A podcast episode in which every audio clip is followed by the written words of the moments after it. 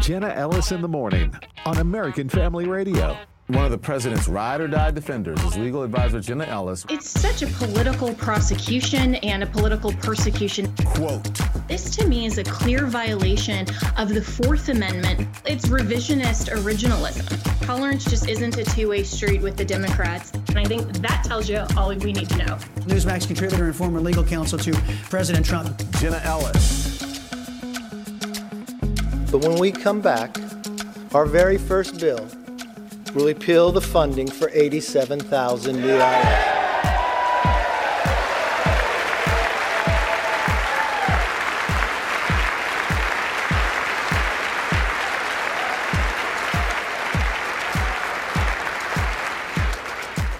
You see, we believe government should be to help you, not go after you.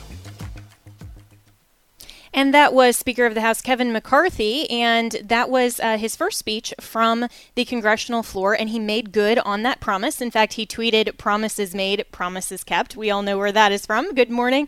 I'm Jenna Ellis. You're listening to Jenna Ellis in the morning, and the big news out of Washington today is that Speaker McCarthy passes the new rules package for Congress that had been negotiated by the 20 members who initially objected and said that they wouldn't vote for Kevin McCarthy. And and they negotiated some great rules package. And uh, Congressman Chip Roy out of Texas will join us uh, hopefully soon here, and he is ready, I'm being told, uh, which is great. And so those 20 uh, have negotiated that package, and um, this new rules package was in fact voted on, which is a huge success. And then the first uh, item of business was that all Republicans, which is shocking to me actually, unanimously, when is the last time we had unanimous Republicans? Unanimously passed a bill that would defund the 87,000 IRS agents. So let's get to Congressman Chip Roy. So good morning, sir. Thank you so much for joining me on Jenna Ellis in the morning. Good morning, Jenna. Thanks for having me on. Hope you are doing well. Yeah, thank you, and thank you so much for your hard work out of Washington. So, you know, this uh, this rules package was strongly negotiated, and uh, it actually passed. And now, with this new bill of defunding the eighty-seven thousand IRS agents, uh, where do we stand, and how hopeful are you that Speaker McCarthy will actually adhere to what he has promised the twenty? Well, first of all, I, I do want to talk about this in the context of the uh, there's kind of two different things to it. There's the rules package, which we've been working kind of furiously to get over the last 60 days almost to transform the way Congress works, right? We're all tired of these great big bills that have all this stuff piled on it. and They get in the last minute. We don't have time to read them. They're not single subject. They're multi-subject, all these things. And importantly, we wanted to make sure that we could still hold the speaker accountable in the same way the rules have allowed for since basically Thomas Jefferson, okay, for like 200 years. And that's true no matter who's in the speaker's chair, okay?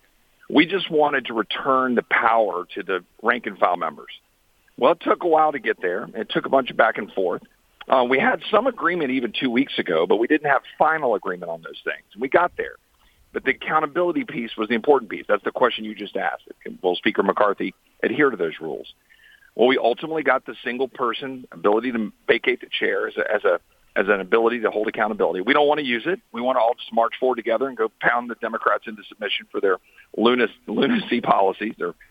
Um, but so we got that. Now, the second part that we got that took the hardest work all the way up through the end was agreements, you know, uh, handshake, looking someone in the eye and coming up with what we think we ought to do to change and transform the way we spend money. We got an agreement not to offer amendments. Uh, I'm sorry, the ability to offer amendments on the floor to cut spending during appropriations, open up the process, allow us to go to the floor and say, no, no, no, You've got an appropriations bill that spends money. I want to cut that funding to the World Health Organization, or I want to cut that money to the UN, or I want to cut that, you know, Planned Parenthood funding, or I want to cut that woke bureaucracy.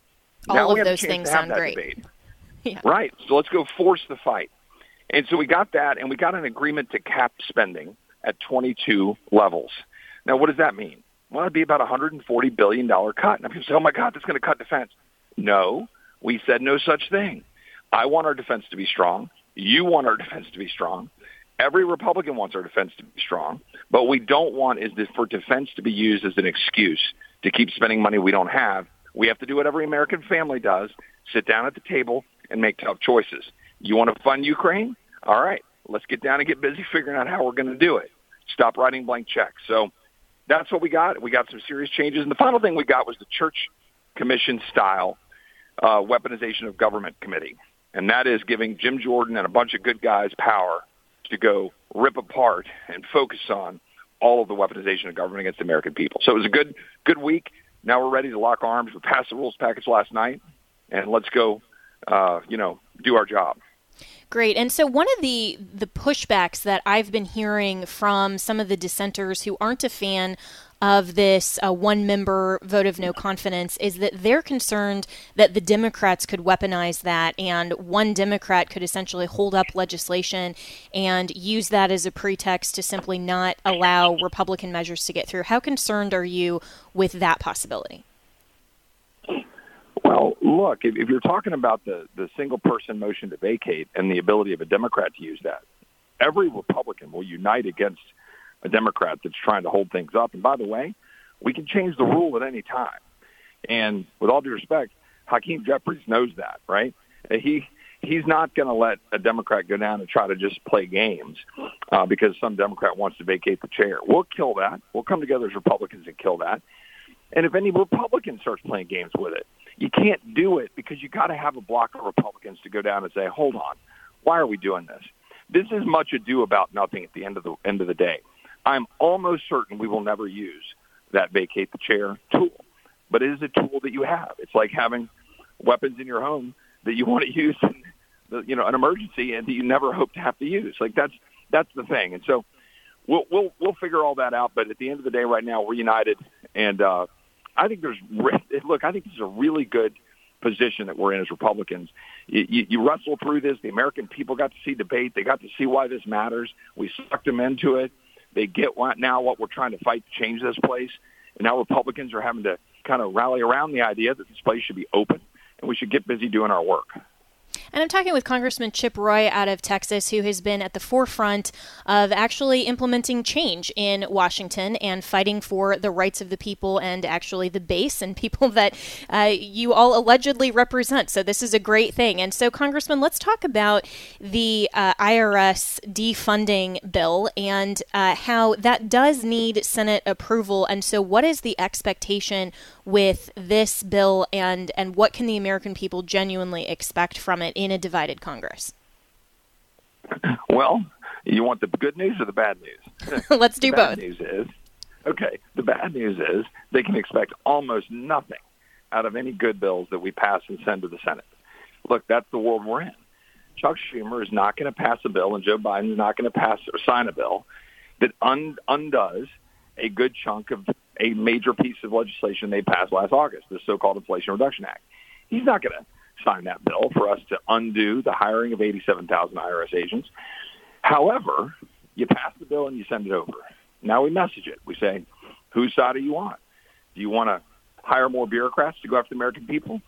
Or do you want to get busy doing the work of the American people and make sure that we're not targeting them? Then what happens is when we get to the spending fight next September, we tell the IRS, guys, you're not getting this amount of money in your regular annual budget because you've got all this other money that they gave you to hire agents.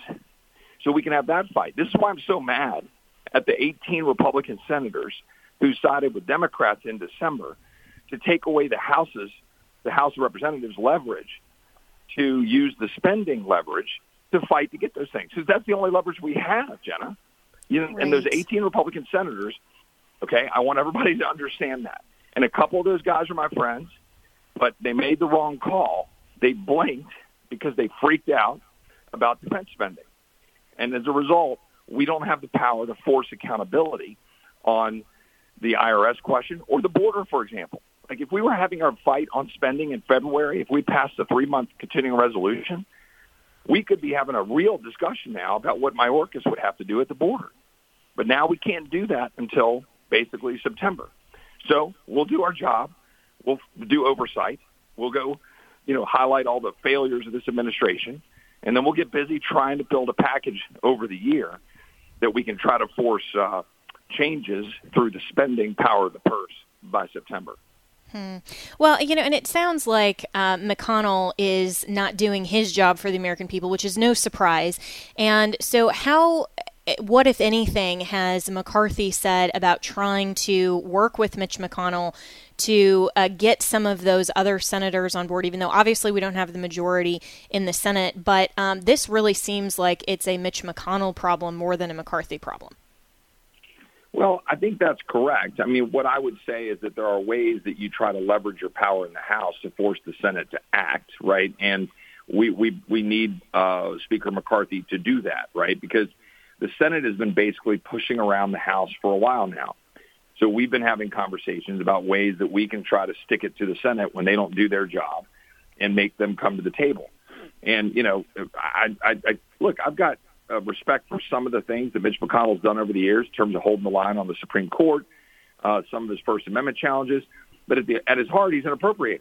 He doesn't mind spending money we don't have. He doesn't mind working with someone like Richard Shelby on his way out to cut deals to get a whole bunch of spending in pork and 7,500 earmarks to spend $16 billion.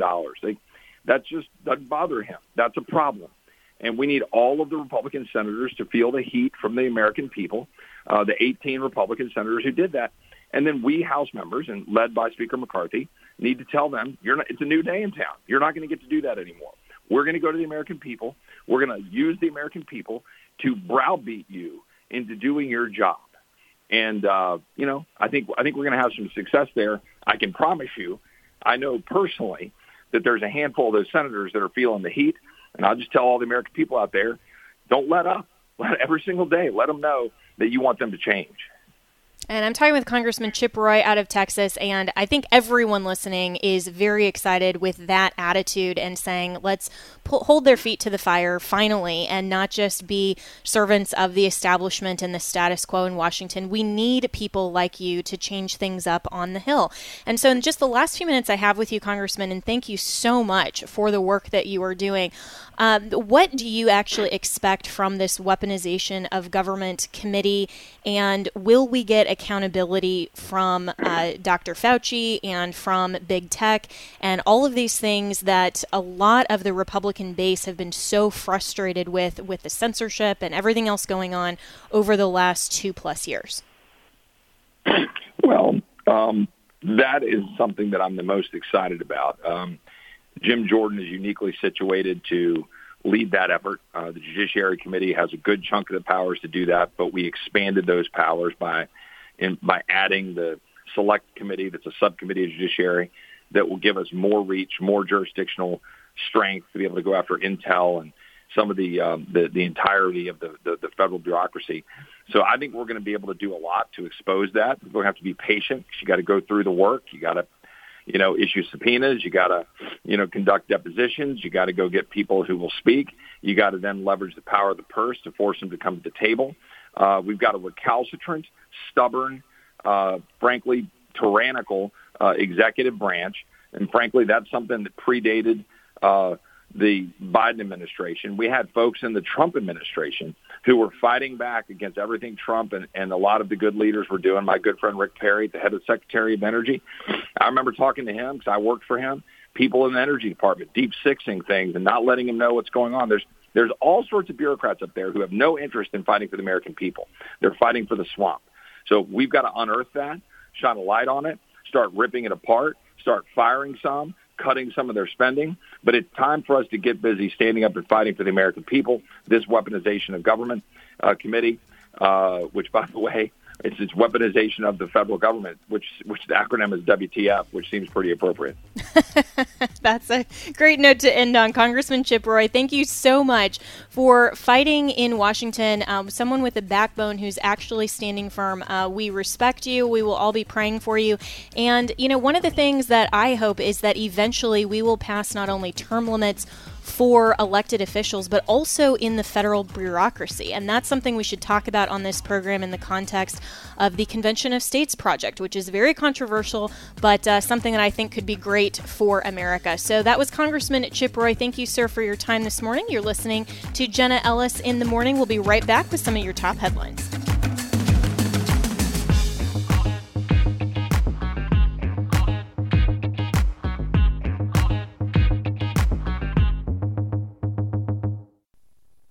Let's see, if something costs less, but people are happier with it, that sounds like something to look into, and that's Medi-Share. Maybe you've heard switching to Medi-Share to pay for healthcare can save the typical family 500 bucks a month, and that's huge, but it's also true that people are way more satisfied after making the switch, too. The customer satisfaction rate for Medi-Share is double that of the typical health insurance plan.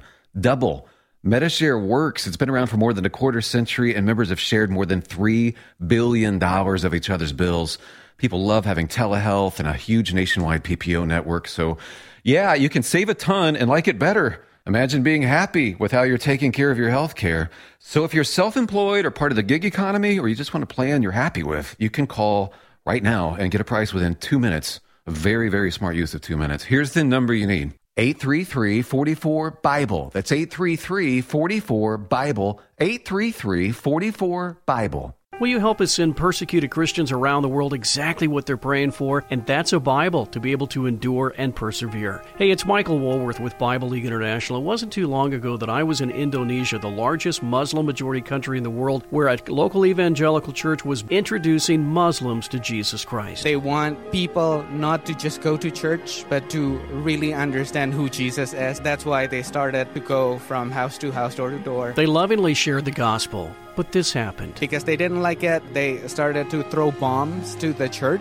People threatened to kill them. But persecuted believers, they love their enemies and they count it all joy to suffer for the Lord Jesus. They didn't give up because they know that God will be there for them. Help us bless persecuted believers with their very own copy of the Bible by the end of January at $5 a Bible. $100 sends 20. Call 800 Yes Word. 800 Yes Word or give at sendbiblesnow.org. Send sendbiblesnow.org. Hello, Americans. I'm Todd Starnes. Stand by for news and commentary next. No matter your career goals, you want to find a university that provides excellent academics and state of the art facilities at a price you can afford. At Liberty University, they believe a quality Christian education should be available to everyone. That's why they've frozen their tuition rates through the 2021-2022 academic year and offer multiple scholarships like the Middle America Scholarship to bring that price point even lower. Learn more by texting STARNS to the number 49596.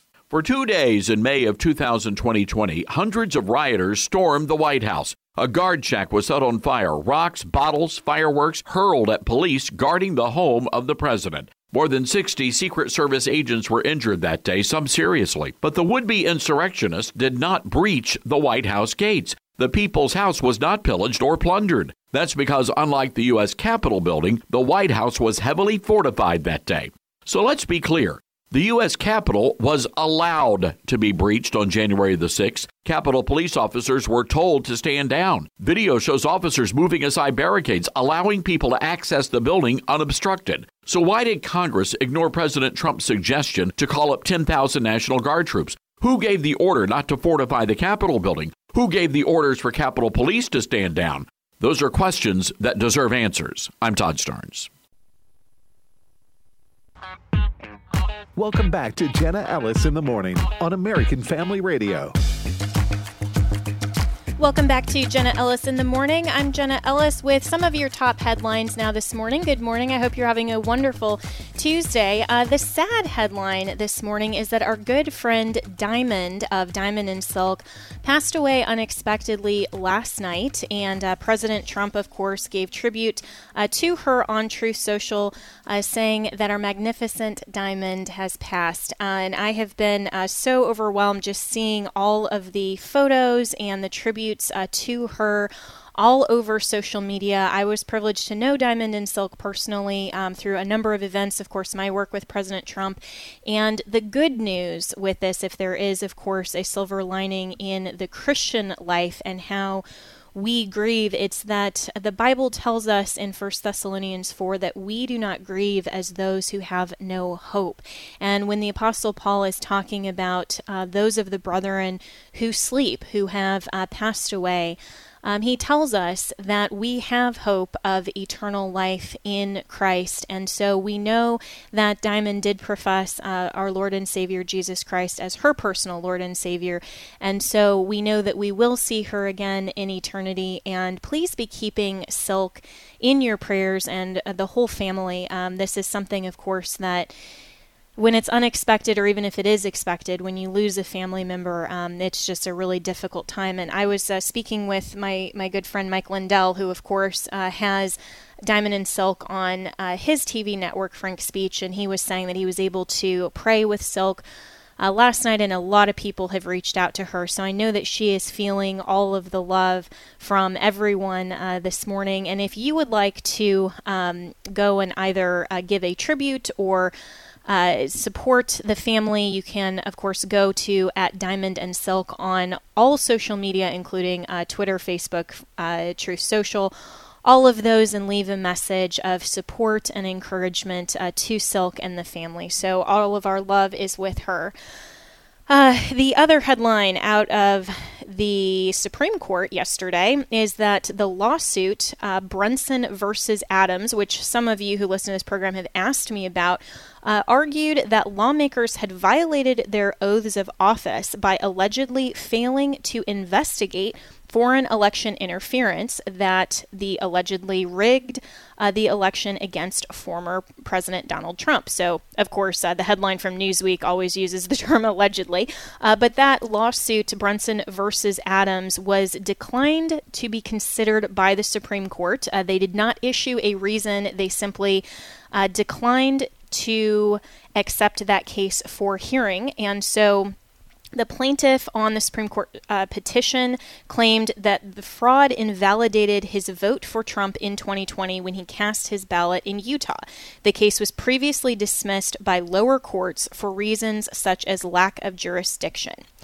So, my take on this is that the Supreme Court did make the right decision. So I know that a lot of people have questions about election integrity, are very frustrated with uh, the process that didn't happen, but this particular lawsuit to ask for a remedy that the members of Congress who exercised their constitutional power by voting to certify the electors in Congress in January of 2021 uh, the remedy that he's suggesting is that those members of Congress would be expelled by the Supreme Court and not eligible to hold public office in the future.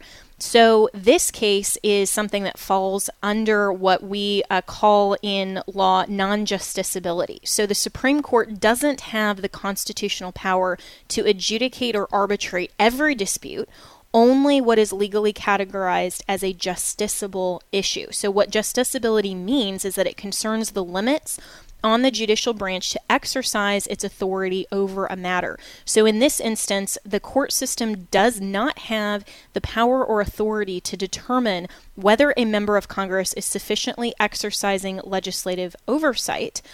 Uh, and similarly, similarly, the judiciary doesn't have the power or authority to determine whether a president or a member of the executive branch is exercising sufficient executive authority. There is no constitutional requirement as a matter of law that members of Congress must conduct certain investigations or oversight.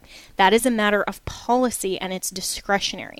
So, whether or not Congress should investigate a matter or failed to investigate a matter is a political question and not one appropriate for the judiciary. And so, if we are truly conservatives and we are conserving our rule of law, we are reasonable, and we are concerned about precedent, we would no more want to advocate for the Supreme Court to determine the sufficiency of whether or not a member of Congress did a good job or did the proper or appropriate investigations in this context any more than we would want the Supreme Court to determine that for Republican legislators and Republican members of Congress and the executive.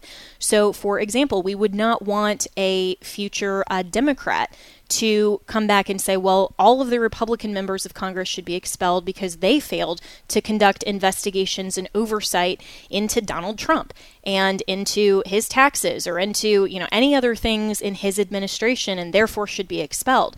That's not the role of the judiciary. Those are political policy questions. So uh, remember what we've talked about on this show um, quite a few times, actually, even in the last week and a half, is that the constitutional distinction between what can be done or is authorized versus what should be done is the difference between uh, the the sufficient constitutional question versus a political or policy question. So the Supreme Court generally will only answer questions of whether or not a, a member of the government or a government actor can exercise their authority. Is the action constitutional? Do they have the power under the Constitution versus the political question or the policy question of whether or not they should. So I understand that many Americans are frustrated with Congress for its lack of oversight and investigation into the 2020 presidential election. Believe me, I have, at great personal risk, uh, defended and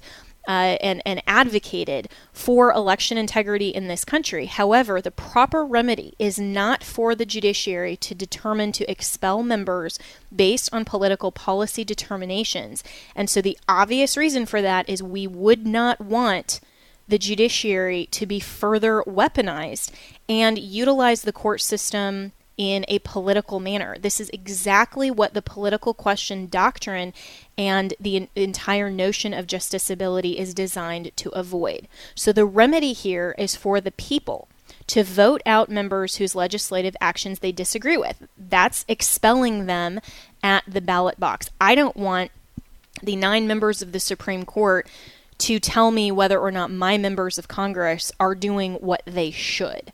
I want them to fulfill the constitutional role of the judiciary and only restrain the two political branches, the legislative and the executive, from overstepping and overreaching and exercising powers that are not given in the U.S. Constitution. And one of the roles that Congress, of course, does have is oversight, but whether or not they choose to exercise that function in any given instance is up for Congress to determine. So, the best way that we can move forward on election integrity is not by championing lawsuits that ultimately would have a very bad precedent. You always have to consider in what other context could this be used against us? Could this be used to um, manipulate the rule of law? Is this constitutional? Is this the process. I will never advocate for something that goes outside the bounds of the U.S. Constitution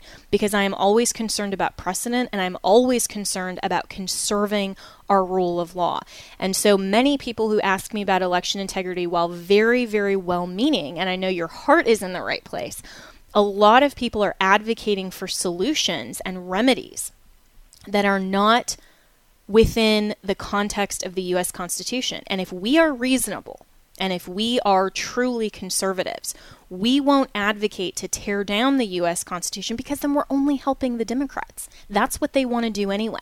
And if we don't have any rules that anyone is abiding by, then it becomes the wild, wild west, and the Democrats are getting what they want. So we have to adhere to the U.S. Constitution. I'm very grateful that our Supreme Court has a conservative majority by and large. I mean, there are definitely still things that I disagree with them on, but those are minimal. Uh, especially compared to when the Democrat activist majority was in place. And this current Supreme Court very wisely and constitutionally declined to hear this case. And so, what concerns me as an American, as a conservative, as a constitutionalist, as a Christian, is seeing people who are very excited and promoting outcomes that are not constitutional. And the pushback is well you just don't care about election integrity. Or well you know the democrats aren't following the rules so why should we?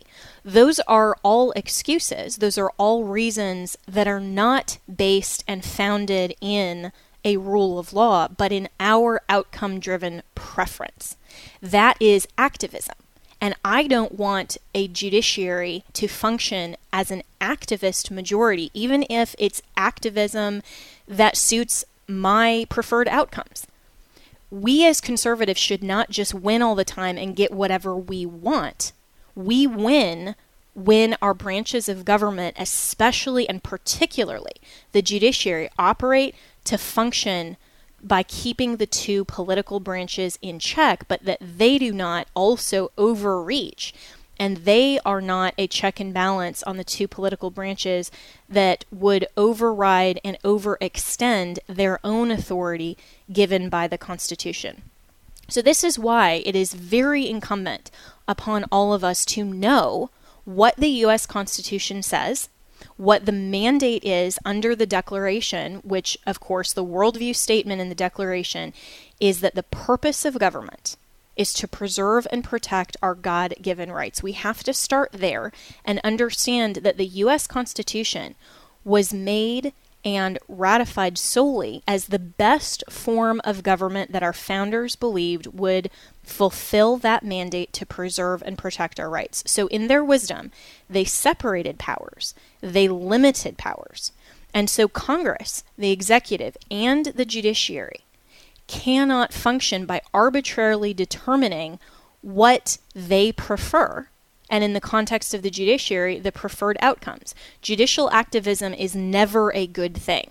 We always want government to be limited. And even though there are things that I wish sometimes the government could do, I'm glad when there are people in power in the majority or in the White House or the majority of the Supreme Court bench that goes against my political preferences that they are kept in check. So this works for everyone. And as the late Justice Scalia said, you know, an excess of legislation and the difficulties of passing good legislation is a design. It's not a bug in the system, it is a feature. Government should be difficult. Government should be hard. We should never have one branch or one tyrant that is able to unilaterally impose their will on the rest of the American people. If we are functioning as an American society under the U.S. Constitution as a model for a constitutional republic, and I truly believe that that is the greatest document ever written to govern a society. And it is the best way to deal with man's sinful bent to be tyrants and to crave more power then we have to make sure that we are protecting and preserving that Constitution and we are limiting our system of government. And so, what happens when we have a runaway government? Well, I'm very happy that the Supreme Court does take up issues of what the government can and can't do, those two political branches. One of the best examples recently was the OSHA vaccine mandate case. Uh, it is absolutely unconstitutional, meaning not just that I disagree with it as a policy decision, but that the executive branch, the HHS, Joe Biden's agencies, nobody has power to forcibly compel an American citizen to take an experimental medication or suffer consequences that are imposed by the government. And this includes small businesses and all of the things that was were being discussed by that mandate. That if you don't take an experimental medication then you will lose your job you'll have to close your business close your church all of those things and so the government can't in that sense they have no power under article 2 in the executive to exercise compelling American citizens to conform to what they think is best. And isn't that a great thing? So the Supreme Court took up that case and said, no, you can't. What they didn't say and what they didn't comment on was whether or not they think that the vaccine is a good thing or it's a good decision for anybody. Now, for those of you who have followed me on social media, you'll know I have never expressed whether or not I'm vaccinated because I believe that that is a personal decision and it's also a health decision that nobody has a right to know. It is a personal decision, it is not one for the government to mandate. So when we are looking at these types of cases, these types of policy considerations always separate the distinction. Is it constitutional? Is it unconstitutional? I'm Jenna Ellis. You're listening to Jenna Ellis in the Morning. We'll be right back with more top headlines and taking your calls. If you want to call in, 888 589 8840. I'm Jenna Ellis. We'll be right back.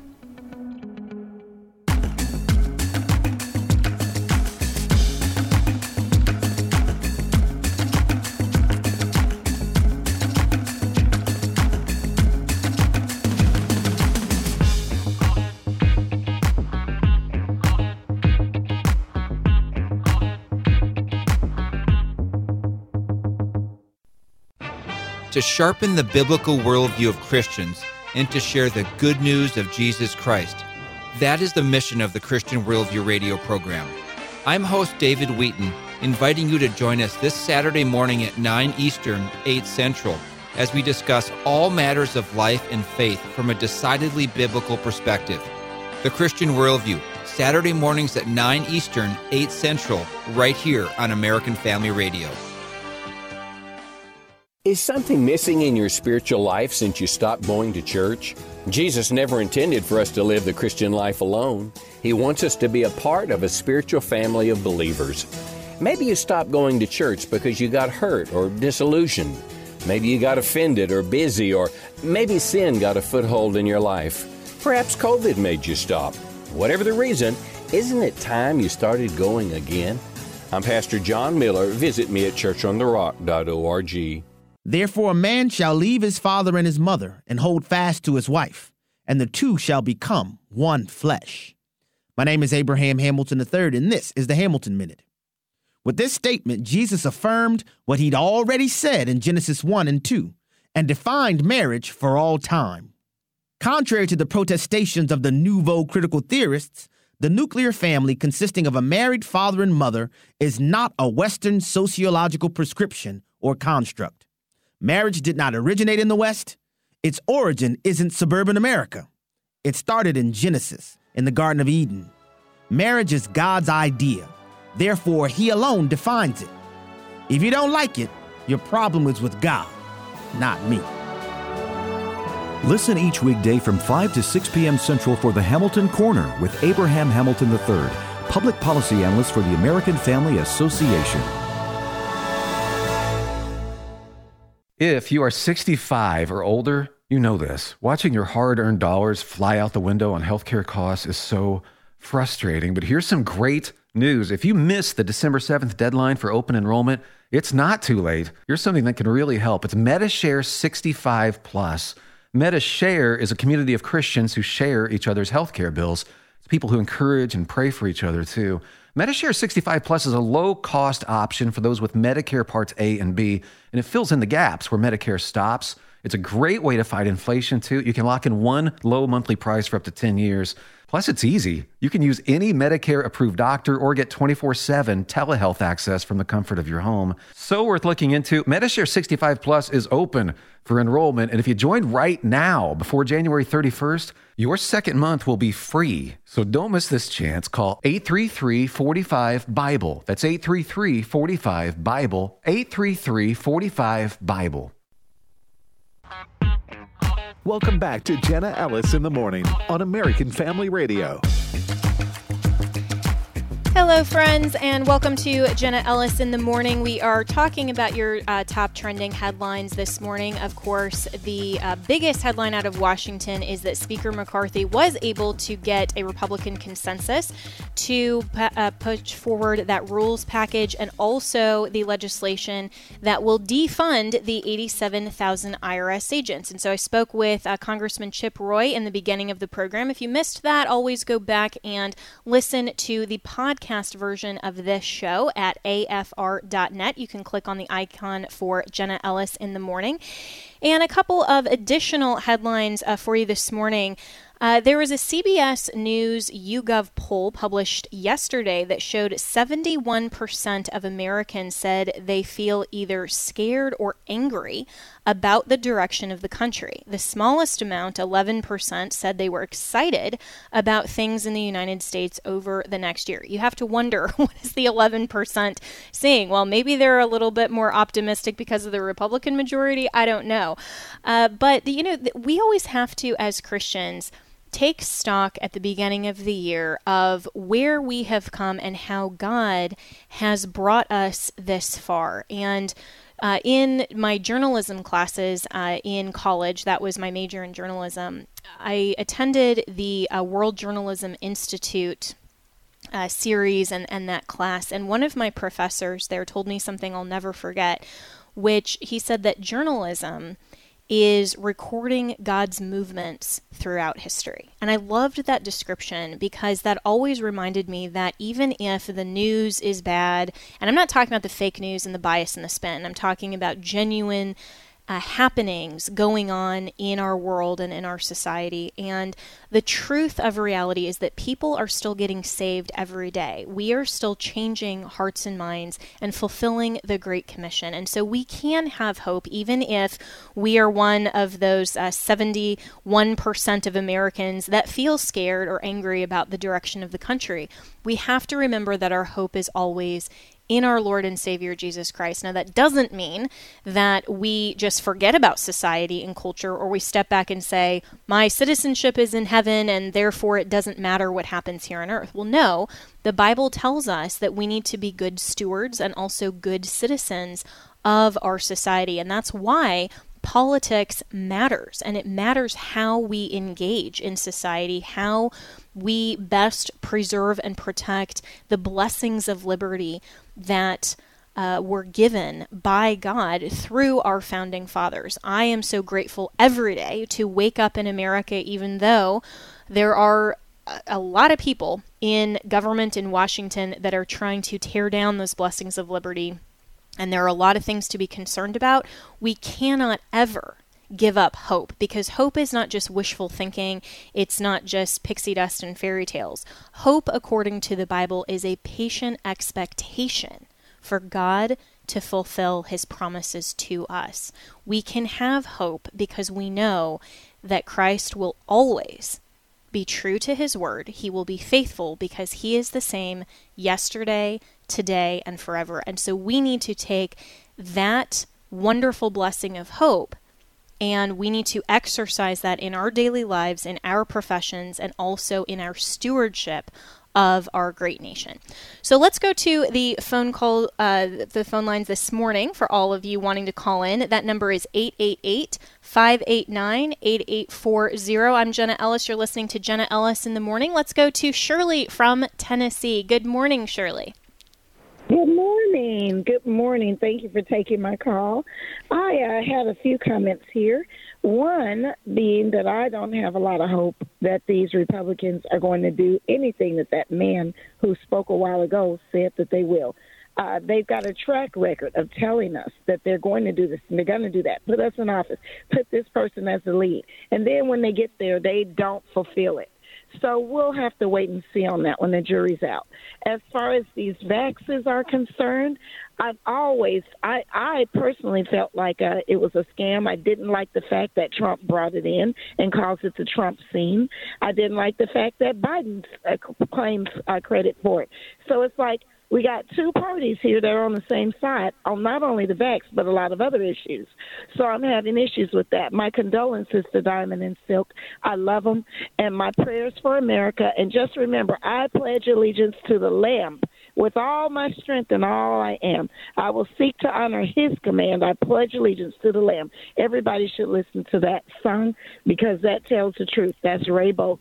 God bless you all, and we'll just hang in there and see how the year goes and trust in the Lord. God bless you, Shirley. What wonderful comments, and I love uh, I love Ray Boltz as well. Those are some great songs, and you know my my dad, all growing up, used to uh, every Sunday morning play Maranatha Praise Band, and I know that's dating me and him a little bit because uh, those are the the really as they call them, uh, my parents call them the oldies but goodies, and some of those songs that we still sing in church today, and some of those amazing hymns that uh, really do express the hope that we have in Christ, and you know a lot of your comments, I, I agree with that. And I know a lot of people are frustrated that uh, President Trump pushed the vaccine. And uh, the distinction there that I always want to point out is that he was never for mandates. And um, I am one that in the very beginning, when not you know, a lot of us didn't know anything about COVID. We didn't know about the situation. A lot of us were very rightly skeptical of anything that the government was doing. Um, Dr. Fauci, Dr. Birx, and we were right. Uh, but to have that available versus mandating it, I think, is the distinction. Um, because for some people who will say that the vaccine helped them or ultimately saved their lives, that's between them and their doctor. Those are genuinely medical decisions that each individual does have the free will and the free choice in this country to make. And so I'm not going to suggest for one person that um, they should or should not take that. What I am going to say is that the government, under the Constitution, does not have the authority ever to mandate that for anyone. Um, so great comment, Shirley, and thank you so much for your heart for the Lord. Uh, let's go to Jerry from Texas. Good morning, Jerry. How are you?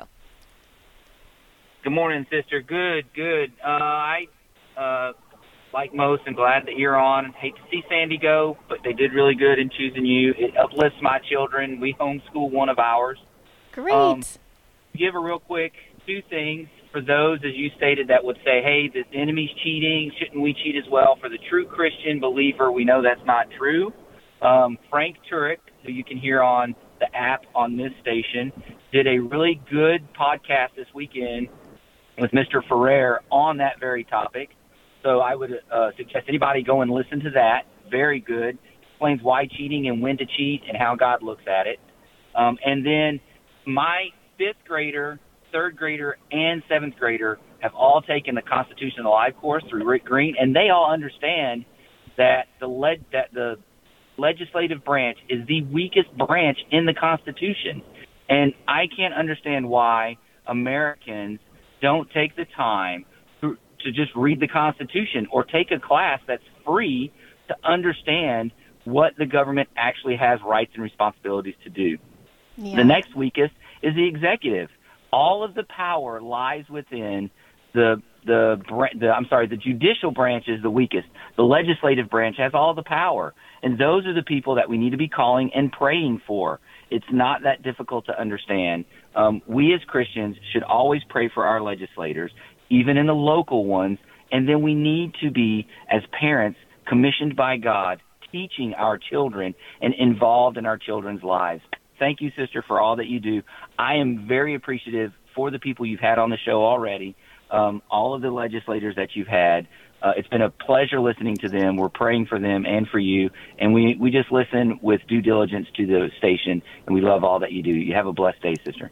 Thank you so much, Jerry. I so appreciate your prayers, and this is a great uh, inheritance from Sandy, and she has started her podcast this week. I love listening to her too, and it's great to follow in her footsteps on uh, American Family Radio and be with you all every morning. And you're so right, Jerry, that uh, if we just looked at the U.S. Constitution and just understood it in context, there are a variety of great resources out there.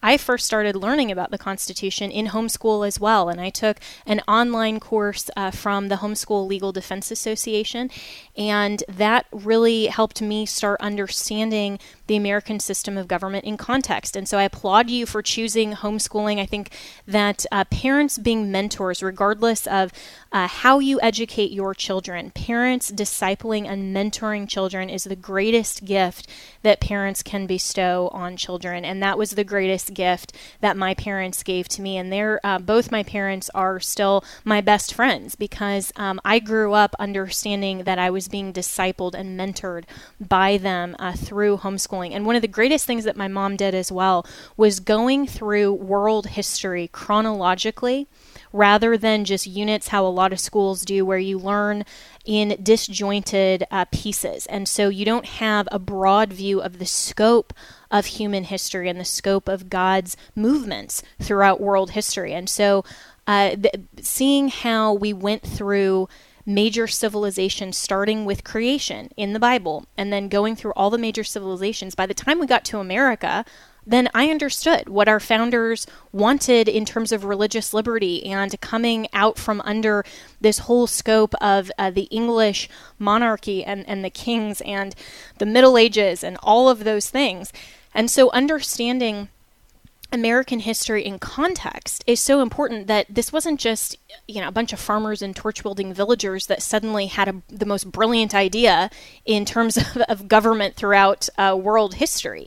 They were lawyers, they were statesmen, they were pastors, and importantly, they came from a system that they understood was flawed. They recognized who their ultimate source of authority is, and that is God Himself. And that's why my favorite line in the Declaration is at the end when the founders are talking about their firm reliance on divine providence, they call the courtroom of the world and the ultimate judge the supreme judge of the world. And I just, I love that name for God because they understood that ultimately we all we all are under the authority of God, regardless of what government system tries to infringe on our rights. So, thank you so much, Jerry, and um, thank you to your kids as well for listening. It's great that as parents, um, you have kids that are listening to good biblical content and continue to uh, train up children in the way they should go. And uh, I just love that. So,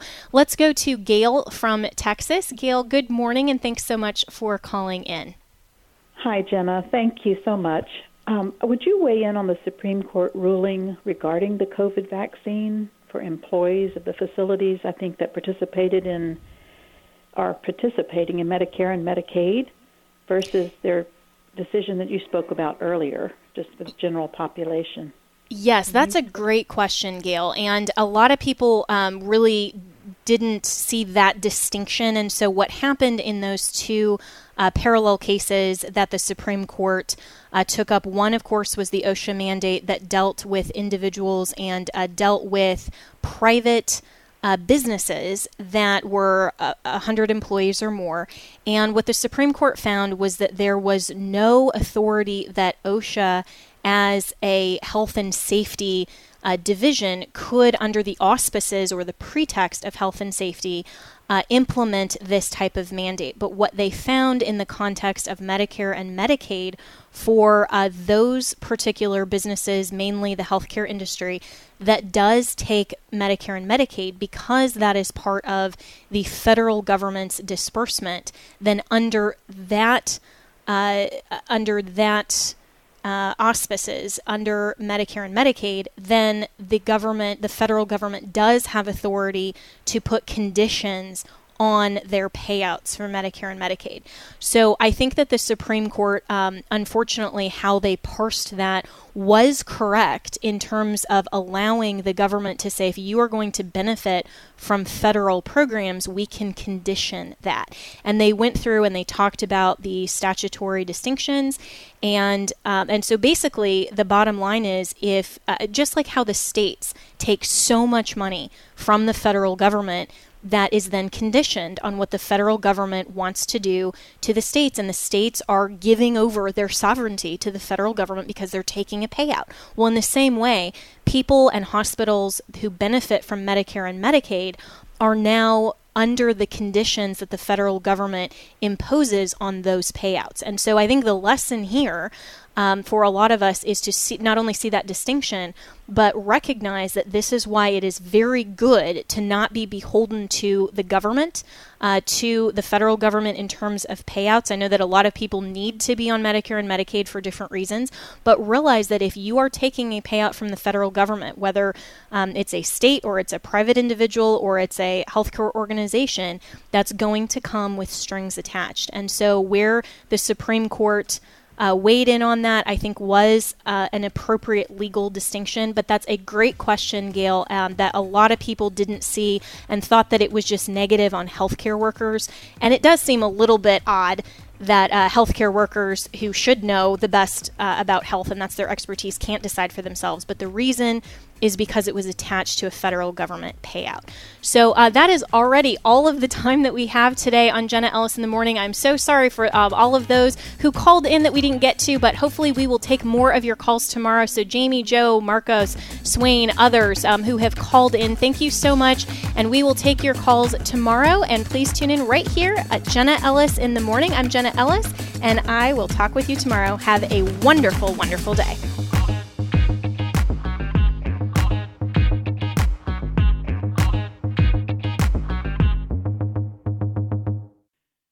The views and opinions expressed in this broadcast may not necessarily reflect those of the American Family Association or American Family Radio.